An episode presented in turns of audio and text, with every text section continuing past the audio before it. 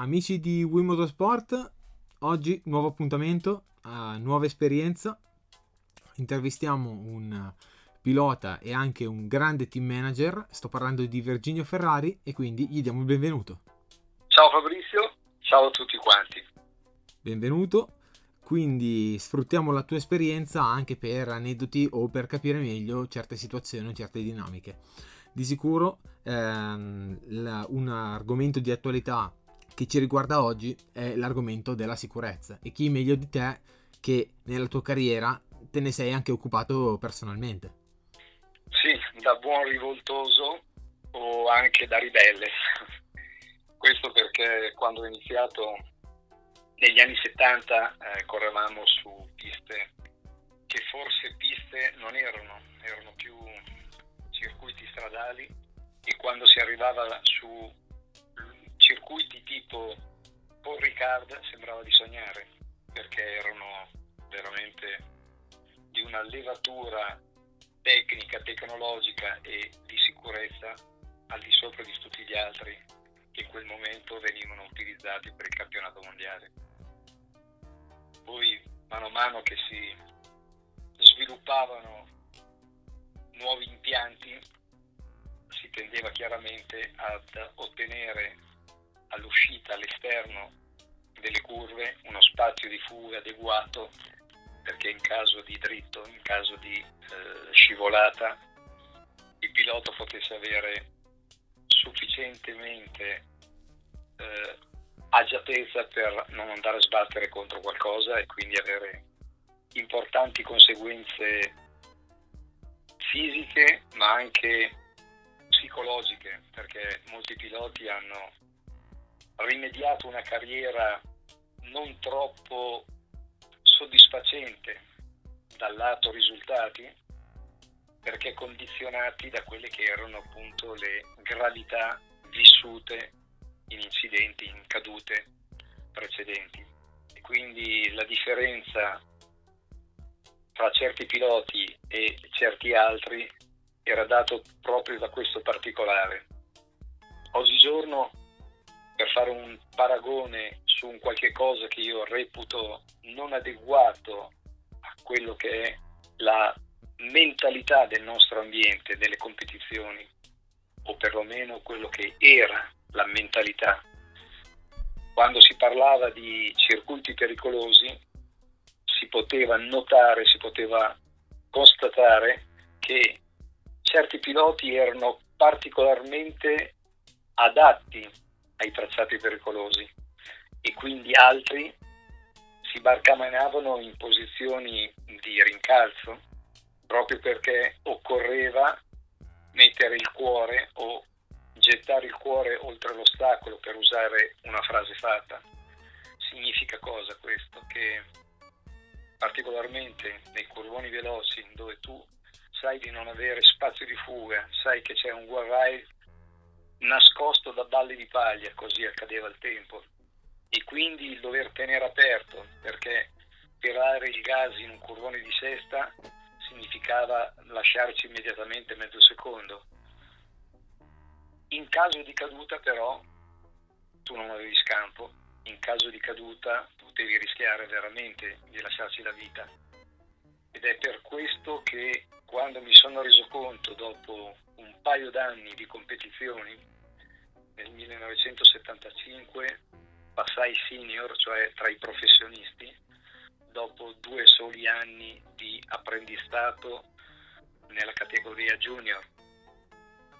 Entrando in certi luoghi, esempio Francorchamps, Spa Francorchamps in Belgio, Imatra in Finlandia, notavi immediatamente che la classifica al termine delle prove era rispetto a certi altri luoghi, esempio Mugello, Misano, eh, Harama, Silverstone, Assen, però Assen era già qualcosa di particolare, un po' pericoloso.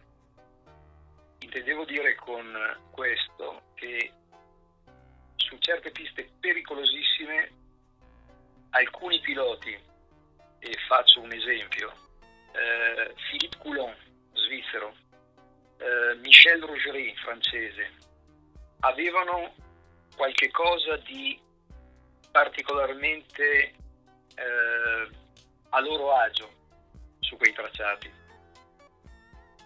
E questo era da riconoscersi, questo era da mettere sul piatto della bilancia. Se tu, quando tu sei onesto con te stesso e ti rendi conto che hai lasciato magari qualche percentuale di margine sicurezza in un certo curvone, in un certo punto dove rimanevi, non dico in conserva, per, per, per utilizzare un termine virgolettato, ma stavi molto attento a non esagerare, ecco, non andavi a cercare certi rischi. Scusatemi il gioco di parole. Questo era il significato e la differenza nel competere su alcuni tracciati. Quindi a te stava la decisione psicologica e agonistica di andare a portare il mezzo che avevi tra le mani oltre quello che si diceva il 100%. E questo accadeva quasi sempre su quei tracciati, chiamiamoli normali, dove c'era una, una sicurezza accettabile. Sui tracciati invece dove l'eventuale caduta poteva costarti la vita era, era molto differente. Quindi mano a mano che inizi, quando competi su livelli alti e quindi campionato mondiale, e ti ritrovi a iniziare a cadere, perché portare un mezzo al limite significa cadere sovente. Un pilota professionista conta almeno una dozzina di cadute per stagione, pensare o ritrovarsi a strisciare per terra su certi tracciati, vi assicuro che poteva in certi casi costare caro. Io l'ho detto più volte e lo ripeto ancora in questa occasione, da quando ho iniziato a correre a quando ho chiuso la mia attività, e quindi parlo dal 72 al 92, ho perso, ho perso, sono mancati, per meglio dire, 23 amici, 23 colleghi, 23 piloti. E questo dà un segno evidente di quanto fosse pericoloso in quel periodo. Assolutamente, e anche adesso che tutte le protezioni si sono fatti anche dei lavori sulle piste, eh, bene o male ci sono anche dei designer come anche per dire uno Jern Zaffelli della Dromo che progetta piste ha fatto anche dei grandi lavori per gli autodromi o anche ehm, Lino Misano ehm, o anche da Inese al Pinstar per le tute, comunque tutto è migliorato, tutto in meglio, però ci sono anche altri problemi perché adesso si va molto più forte e comunque anche gli spazi di fuga con il verde fuori dalle piste, l'asfalto anche per la Formula 1 che in un certo punto di vista ehm, dopa un po' il risultato anche nelle moto perché coincide anche di uscire e la perdita di tempo e tutto quanto. Anche le qualifiche della Moto 3 dove ci sono state tutte queste morti come anche l'ultimo che è stato lo svizzero di Paschier nelle qualifiche del Mugello. Eh, non, si, non, non, ci si dà pace ecco. Ma sai il, l'andare forte o l'andare più forte come tu hai detto è relativo perché nel nostro periodo si andava a oltre 300 km orari molto facilmente, ma non è tanto il discorso della velocità massima. Il punto essenziale è quando tu cadi devi avere la possibilità di smaltire quella velocità, quella forza di inerzia una volta toccato terra senza toccare ostacoli. Perché? Perché tu puoi farti molto male anche a 50 km h Intendo dire che se cadendo tu urti qualcosa con la parte addominale, la parte lombare e che quindi vai ad avere un danno interno, reni piuttosto che fegato, piuttosto che milza, eh, ti possono causare veramente eh, danni a volte irreparabili.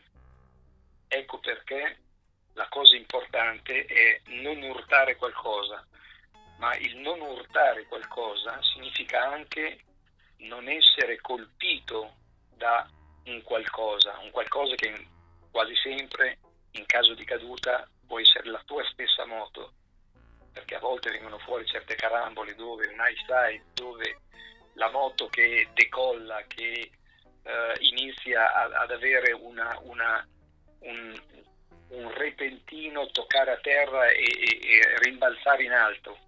Se per caso tu ti trovi a stretto contatto con il tuo mezzo, è purtroppo successo in passato che la moto stessa ha colpito il pilota e sfondamento toracico oppure fratture vertebre cervicali, cioè dei danni irreparabili sono purtroppo capitati.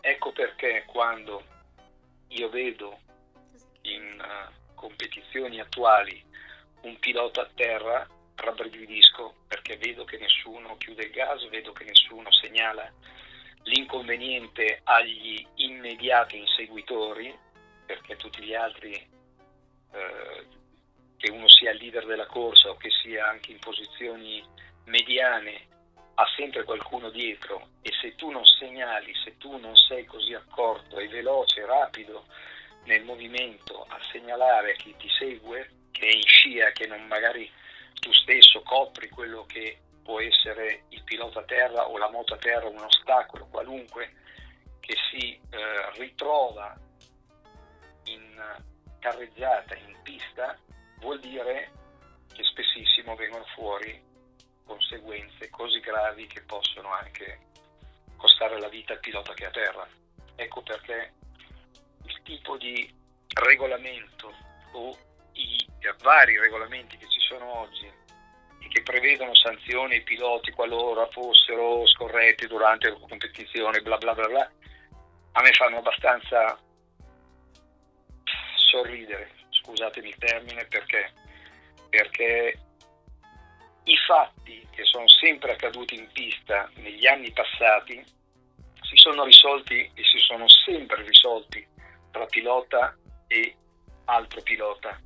Quindi il fatto che ci fossero anche circuiti pericolosissimi stava a significare che il pilota che commette una irregolarità, chiamiamola così, di solito non è fatta apposta, non è fatta volutamente, non è fatta con cattiveria. Uno può arrivare lungo in frenata, uno può incrociare la traiettoria di un altro, uno può aver avuto un problema che l'altro non... ma c'è sempre un modo per segnalare le proprie scuse.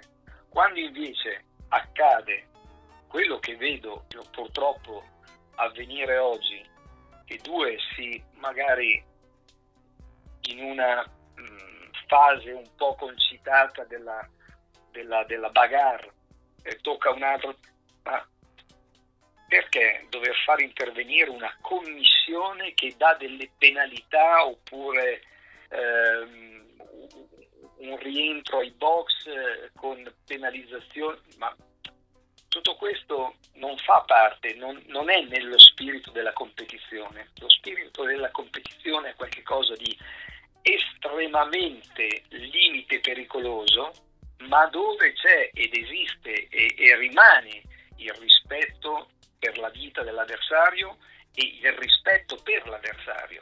È una sorta di, di arte marziale, voglio dire, è una, è una sorta di, di, competizione portata alle, all'esasperazione dove tu stesso sei conscio di tutto quello che stai vivendo ed ecco il motivo per cui non occorre che un qualcun altro intervenga come arbitro. Questo non è un, un, un incontro di pugilato, un incontro di karate o, o, o quant'altro. Questa è una situazione che determina in pista decisioni al millesimo di secondo, decisioni fulminee dove tu puoi essere in condizioni così eh, inspiegabili dal lato osservazione dall'esterno che non sempre si può capire il perché un pilota ha agito o ha fatto quel tipo di azione. Ecco il motivo per cui io ritorno a quello che dicevo all'inizio. Eh, è un qualche cosa che ha un pochino degenerato, è andato un po' sopra le righe e a me non piace per niente e devo dire che non sono soltanto io a pensarlo così, sono anche piloti attuali o piloti che hanno già una certa età, che sono già da una quindicina o ventina di anni sui circuiti, sul, nelle competizioni e che la pensano allo stesso modo.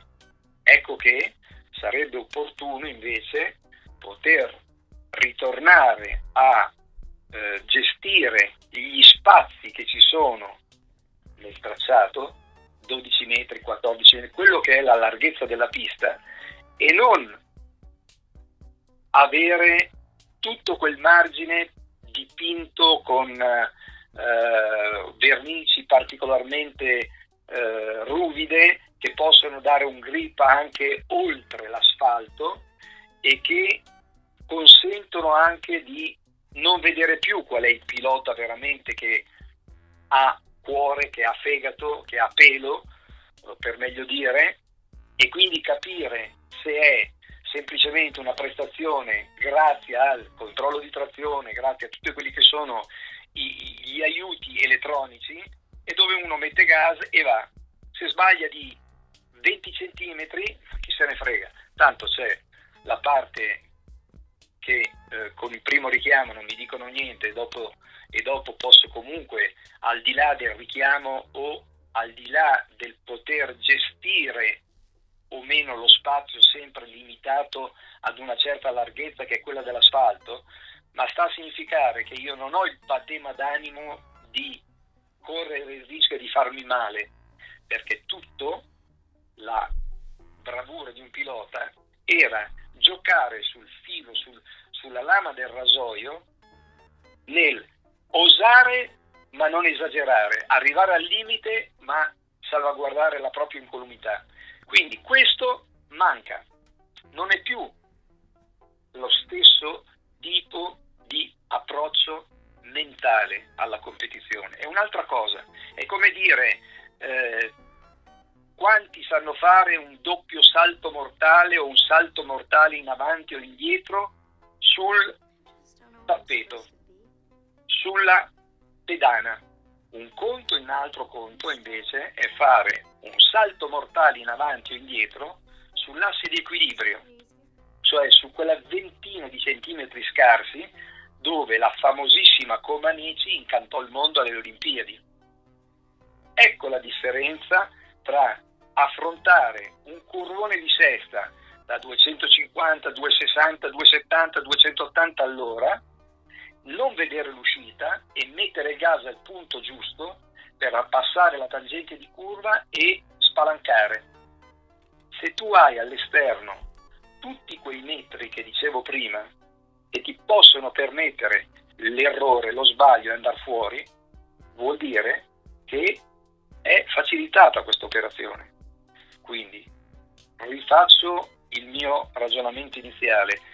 Va bene lo spazio di fuga, è imperativamente importante avere lo spazio di fuga, ma all'esterno della carrezzata ci deve essere un cordolo che non abbia rilievo, ci deve essere un piccolo margine per segnalare al meglio al pilota, visivamente parlando, questo spazio, questa carrezzata, ma fuori ci deve essere una superficie che non ti permetta di rimanere in piega ancora perché? Perché è lì il punto. Tu hai uno spazio che è limitato e devi eseguire la tua manovra in quello spazio. È come dire un campo di calcio, hai il rigore da tirare, la porta quanti metri è? Se io ti allargo la porta ti due o tre metri sarà un pochino più facile tirare il rigore, giusto? Eh, giusto. Banalizzo il tutto facendo questo esempio. Oppure il canestro al posto della circonferenza che ha, io te lo aumento di eh, 20 cm, 30 cm, mezzo metro, capisci che anch'io che sono un pollo giocare a basket posso fare un pochino più facilmente il mio canestro. Ecco perché io dico larghezza della pista deve essere quella, basta, finito. Non che all'esterno tu hai ancora la possibilità, oppure sbagli, vai fuori e chi se ne frega, tanto rientri e ti rimetti in corso, no. Un tempo quando se tu esci hai sbagliato, sei fuori, hai perso il tempo di rientrare poi hai perso 30-40 secondi. Questa è la differenza. Chiarissimo, chiarissimo concetto. Passiamo al secondo argomento che eh, tiene banco a, adesso, che è Mark Marquez, pilota icona della MotoGP attuale che mh, mm, ha fatto varie cadute, eh, sempre passando incolume per fortuna, però l'anno scorso a Jerez 2020 ha pagato dazio con la frattura dell'omero. Le varie vicissitudini l'hanno tenuto lontano anche dalle piste e avendo anche eh, provato la sistemazione dell'omero messa in qualsiasi modo, anche poi eh, con il comunicato dell'Onda che dice che il finestrone quando poi ha fatto evidentemente motocross è una caduta e adesso una, di nuovo una caduta con un nuovo caso di diplopia che eh, ha praticamente paralizzato il nervo ottico eh, sdoppiando l'immagine. E purtroppo è mancato quello è mancato il migliore. È mancato quel pilota che ha segnato una nuova epoca, è mancato un pilota che io credo con un intervento mirato di un dottore che si chiama Claudio Marcello Costa. Il dottor Costa è colui il quale, per almeno tre volte anche sottoscritto, ma soprattutto il dottor Costa vanta un'esperienza infinita nell'ambito delle condizioni e particolarmente nell'ambito della traumatologia. Il dottor Costa mi ha spiegato quello che è avvenuto nella errata operazione che hanno fatto a Mar- Marquez.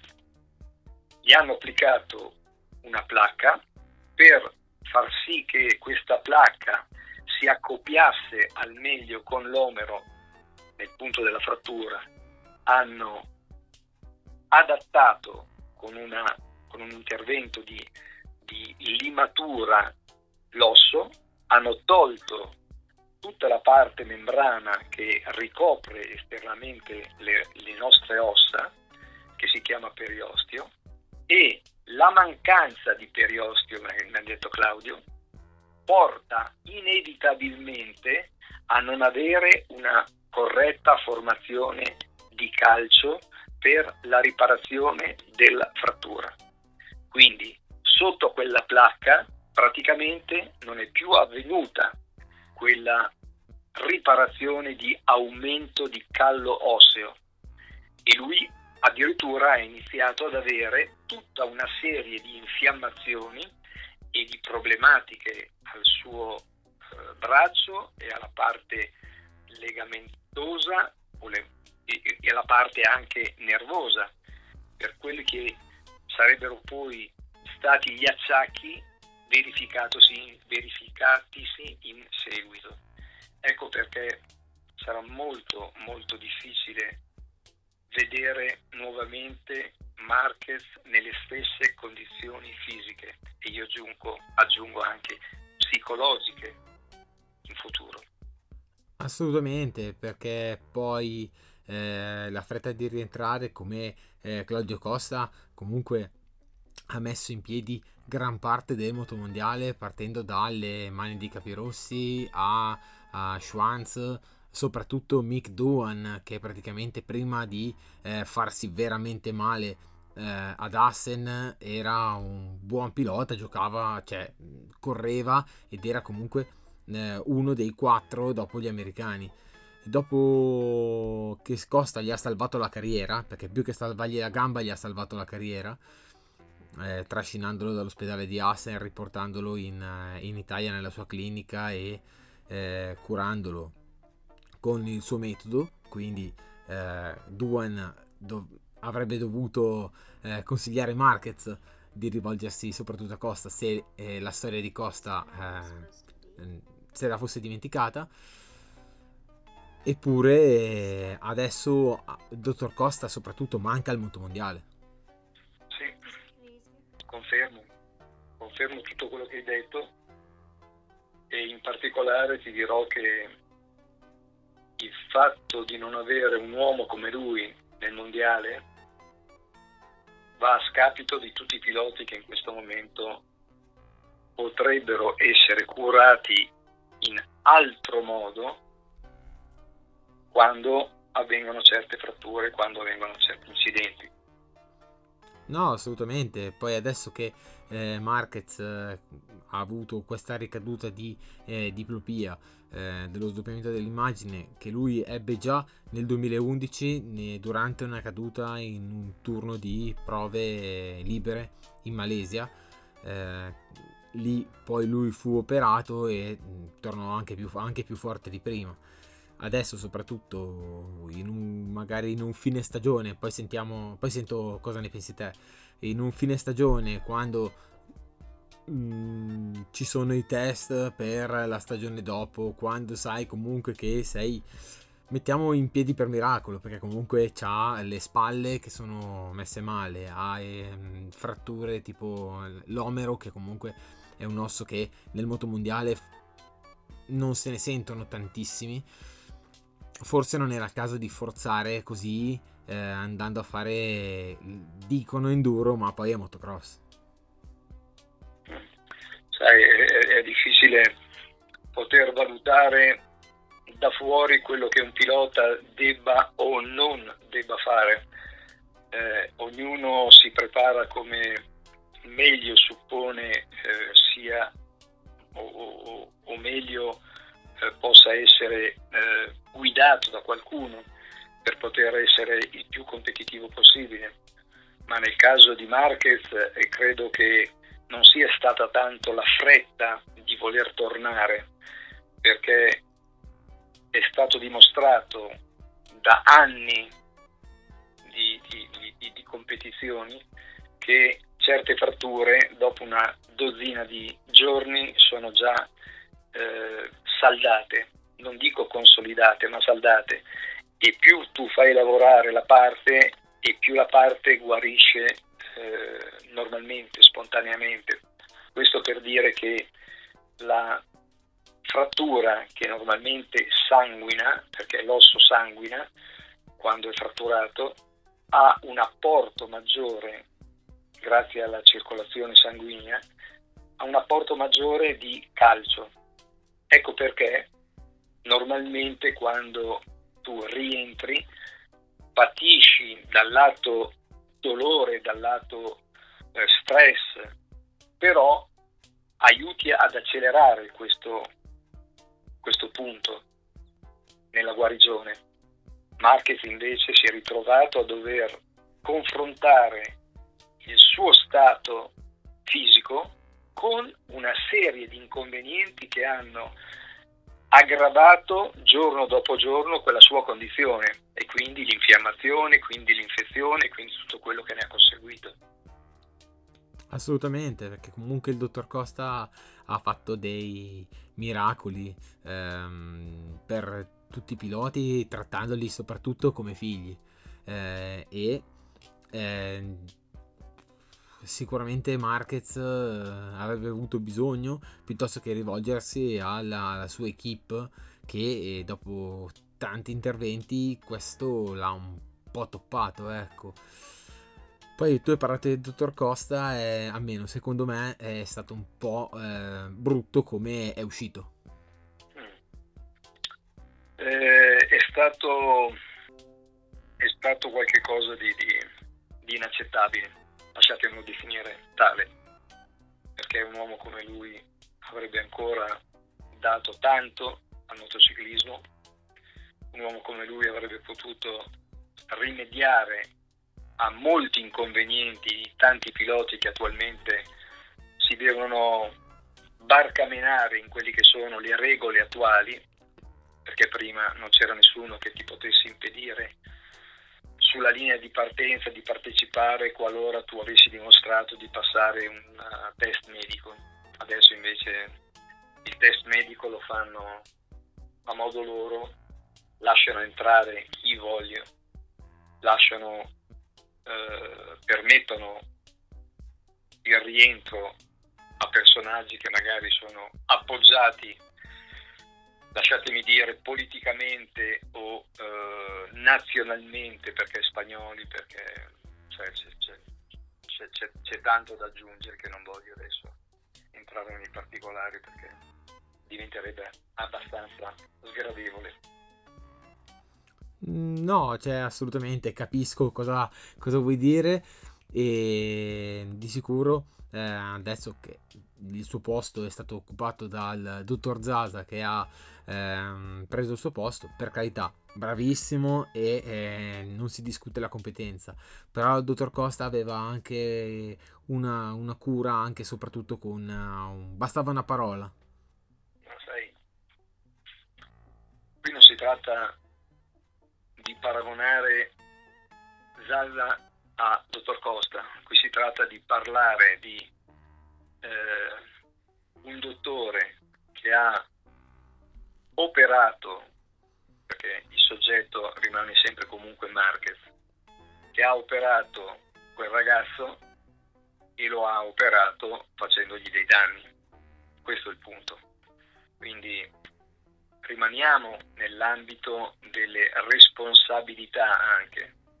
Ma voglio dire, se un dottore agisce in quel modo, fa quel tipo di operazione e toglie da un arto, da un osso, da un omero, quella parte, quella pellicola che, impedire, che impedisce poi, non essendoci più all'osso, di rigenerare quella necessaria eh, cordonatura, fatemela definire così, come se fosse una saldatura, come se fosse la parte aggiunta per riparare o per unire due pezzi, in questo caso è il pezzo rotto stesso dell'osso, e tu non puoi più usufruire di quella miracolosa membrana, pellicola che si chiama periostio, vuol dire che qualcuno è stato responsabile di questo misfatto, questo intendo dire. Quindi un dottor Costa presente avrebbe, pur lasciando operare un pilota, avrebbe potuto dire o chiedere quali fossero le credenziali di quel chirurgo. Vi faccio un esempio. Quando io mi ritrovai a Le Mans in un incidente piuttosto grave dove la moto era atterrata sulla mia schiena dentro le reti di protezione e all'ospedale di Le Mans io lamentandomi per una ferita al braccio dove c'era una lussazione oltre che altri danni alla colonna vertebrale, a, a, alla, alla scapola, eccetera. Dico con parole abbastanza terra terra ho l'impressione che qualche cosa non vada nel braccio, ho l'impressione che ho l'impressione di avere un rullo compressore sul mio braccio, lui mi ha preso avambraccio e braccio, lo ha flesso avanti e indietro un paio di volte e poi mi ha detto stringi i denti, mi ha dato un colpo, mi ha rimesso in sesto radio ulna all'interno dell'articolazione dell'omero e ho sentito affluire una ondata incandescente di sangue paragonabile a sentire della lava sul tuo corpo. I dottori dell'ospedale di Le Mans mi hanno detto sarebbero bastati ancora una decina di minuti, perché nel frattempo era già trascorsa più di mezz'ora, che il mio braccio sarebbe andato a puttane, cioè non c'era più circolazione sanguigna arteriosa e braccio. Ma che cosa è ancora successo di più importante? È che io avevo una pressione al polmone, avevo un pneuma ematorace e quella, verte, e quella eh, arteria che si era praticamente schiacciata e lacerata in quella lussazione dell'omero, lui non ha esitato a domandare quale fosse il miglior chirurgo dell'ospedale, lo hanno svegliato la notte, mi ha fatto operare e lui presente, quindi è entrato in campo, è entrato in azione un chirurgo chiamato dal dottor Costa, non un chirurgo che era di turno in quel momento all'ospedale. Questo è un semplice esempio che io vi faccio direttamente e ve lo confido come notizia, perché nel caso in cui fossi magari andato in mano a qualcun altro, probabilmente l'operazione non sarebbe ben riuscita come invece è accaduto. E se non ci fosse stato il dottor Costa, io il braccio sinistro oggi non l'avrei più, me l'avrebbero amputato, ma nessuno si è accorto all'ospedale che c'era una ostruzione dell'arteria omerale e quindi il mio braccio non era gonfio perché avevo preso una gran sventola e la moto mi era arrivata in testa, ma il braccio era gonfio perché uno era lussato a livello del gomito, due la lussazione, l'omero fuoriuscito dalla sua sede, aveva schiacciato e lacerato la vertebra olmerale. Questo è un piccolo esempio, un piccolo aneddoto di chi è il dottor Costa. Sì, non aveva bisogno di presentazioni, però eh, hai le, proprio colto nel segno con questo esempio. Ma non, eh. non, scusami Fabrizio, non per presentare non per presentare il dottor Costa o per dire qualcosa di positivo no, nei no, suoi confronti. No, no, assolutamente. È semplicemente per dire la differenza di avere accanto a te un dottore, un dottore chirurgo, come nel caso del dottor Costa, che però dice sempre, ricordo questo, faccio una brevissima parentesi, ha sempre detto il dottor Costa che sì, io sono chirurgo, ma non c'è chirurgo che tenga al mondo bravo come la natura. Quindi questo per dire, usando le sue parole, che lui preferisce lasciar fare la natura, che è molto più brava, del chirurgo più bravo della, che ci sia sulla faccia della terra.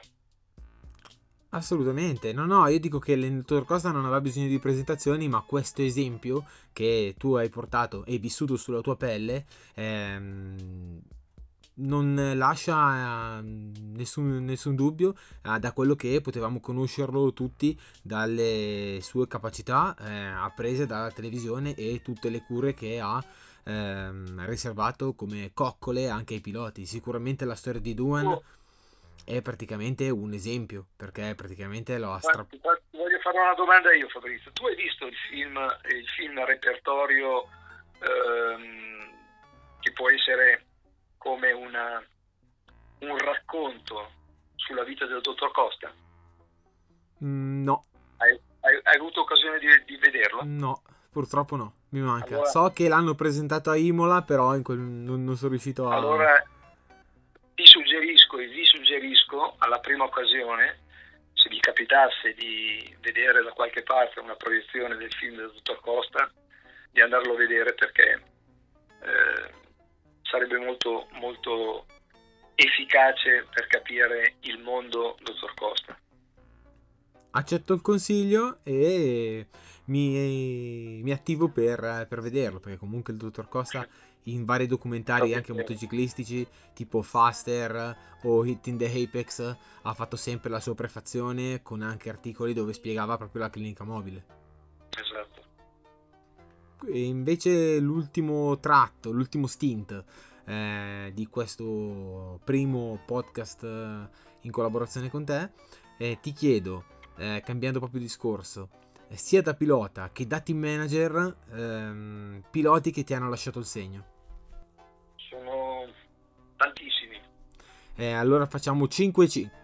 5 e 5.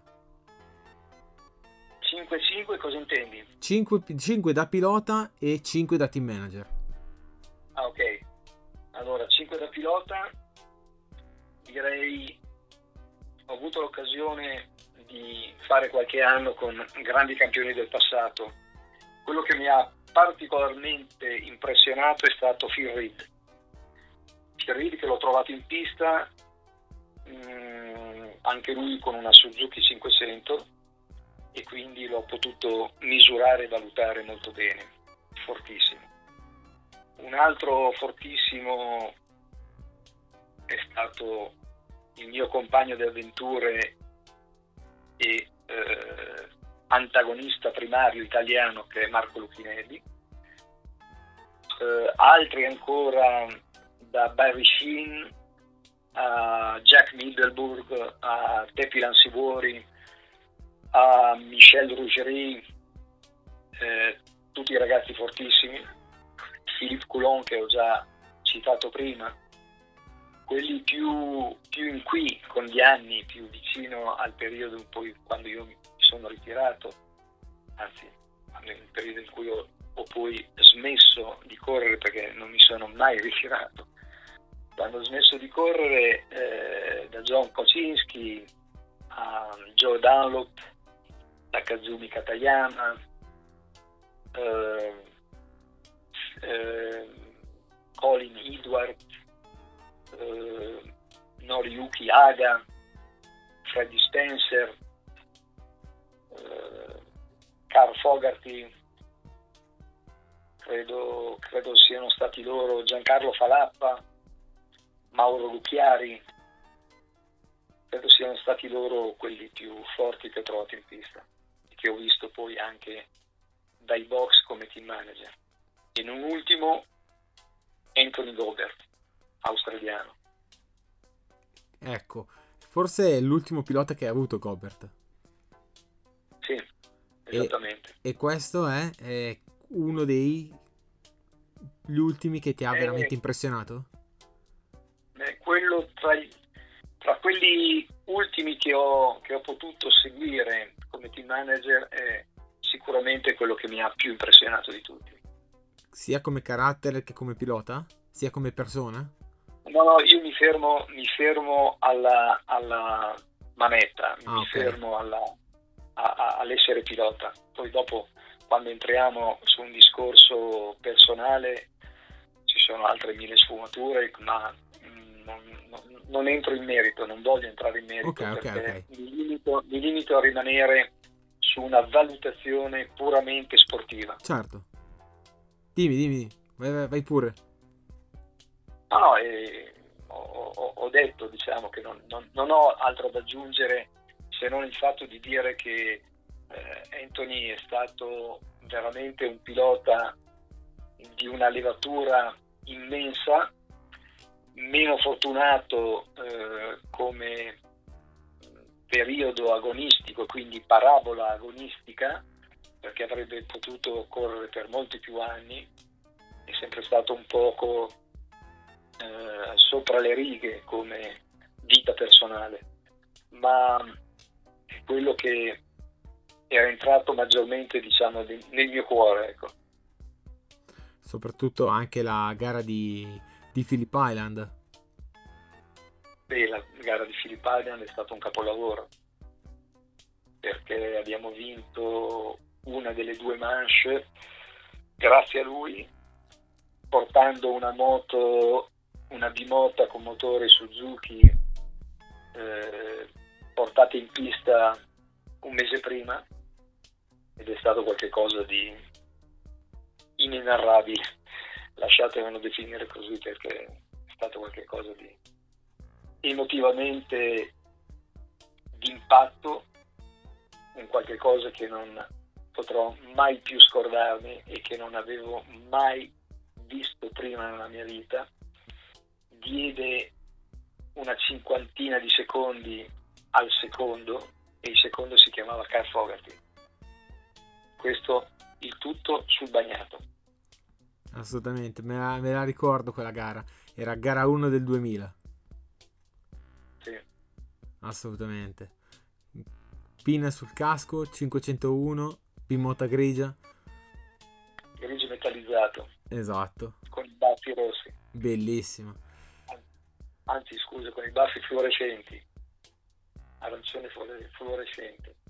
E diciamo che appunto tutti questi retroscena della, che era scesa appunto in un mese prima eh, rende ancora più, più grande l'impresa. Sì, soprattutto perché quando alla fine del 99 io lo invitai a venire da me, lui era qualcosa come oltre 15 kg so, di sovrappeso aveva addosso. Lo feci lavorare tutto l'inverno e ci presentammo in primavera, tirato a lucido e capace di fare, far vedere quale fosse veramente la sua levatura agonistica. E eh, nel periodo eh, Ducati o Kawasaki del team PSG1 o nel, nel team Ducati Superbike eh, hai avuto anche Frankie Kili, hai avuto anche mi sembra anche Regi Laconi. Sì, ho avuto Frankie Kili, John Kocinski. Esatto. Eh, Fogarty stesso, Mauro Lucchiari, eh, Giancarlo Falata, Neil Hudson, Troy Corser e anche Freddy Spencer per una, una corsa. Di tutti quelli che hai detto, eh, uno che ti è rimasto eh, nel cuore di, quelle, di quegli anni Ducati?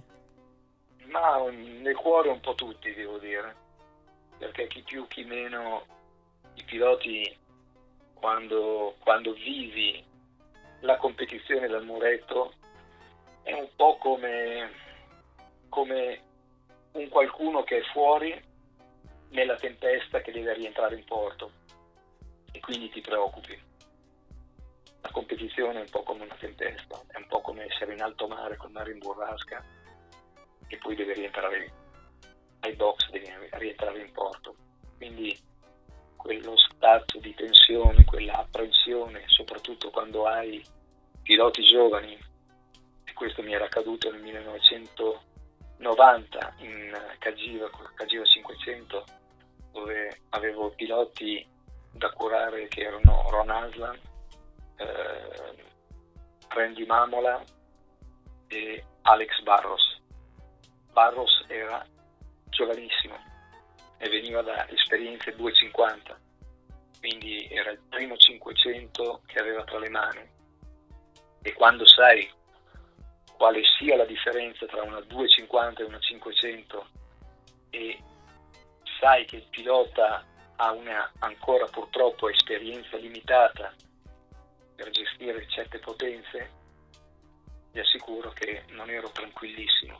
Poi dopo Barros mi confortò dal lato guida, dal lato eh, testa sulle spalle e quindi ha poi dimostrato anche negli anni successivi quale fosse la sua levatura tecnica e la sua capacità. A questo eh, voleva solo e semplicemente indicare quelle tensioni che tu vivi da, da di qua del muretto. Ecco. Assolutamente, eh, non è tutto a cuore leggero, anzi eh, si vive tutto in prima persona e è vero che ci, i piloti ci regalano uno spettacolo eh, bellissimo tra sorpassi, contro sorpassi, però da team manager eh, soprattutto eh, sono 30, 30, minuti o 40 minuti di, di apprensione perché speri che tutto fili dritto. È chiaro. E poi le corse, sono, le corse di velocità sono più sull'ordine della cinquantina di minuti. Assolutamente. Eh, quindi siamo quasi al termine e ehm, di, che dire. Intanto io ti ringrazio tanto per uh, la tua collaborazione spero che questa sia la prima e spero di averne anche altre. Ehm, con piacere. Dimmi? Con piacere dicevo. Grazie mille. E quindi sei, hai, sei la storia, ne hai viste talmente tante, quindi conosci anche altri fattori e riesci a inquadrare eh, subito la chiave di lettura mh, mm, vedendo. Di sicuro anche ne, nelle prossime ehm, puntate che faremo eh, vedremo anche altre sfaccettature o al- altri eh, aneddoti o esperienze che hai vissuto che anche noi abbiamo vissuto ma dal televisore o dagli autodromi molto volentieri quindi eh, ringraziamo un'altra volta Virginia Ferrari per eh, il tempo che ci ha dedicato. Mm, vi aspetto. Eh, Wii Motorsport eh, torna con la prossima gara di Formula 1 e settimana prossima. Speriamo di riaverlo settimana prossima eh, per una nuova puntata e vi saluto. A presto e seguiteci. Ciao a tutti. Ciao a tutti. Se sei alla ricerca di motori, Wii Motorsport è il podcast che fa per te. Lo trovi su tutte le piattaforme Spotify, Anchor, Other, Google Podcast, Apple Podcast e Overcast. Segui la pagina Instagram e unisciti al canale.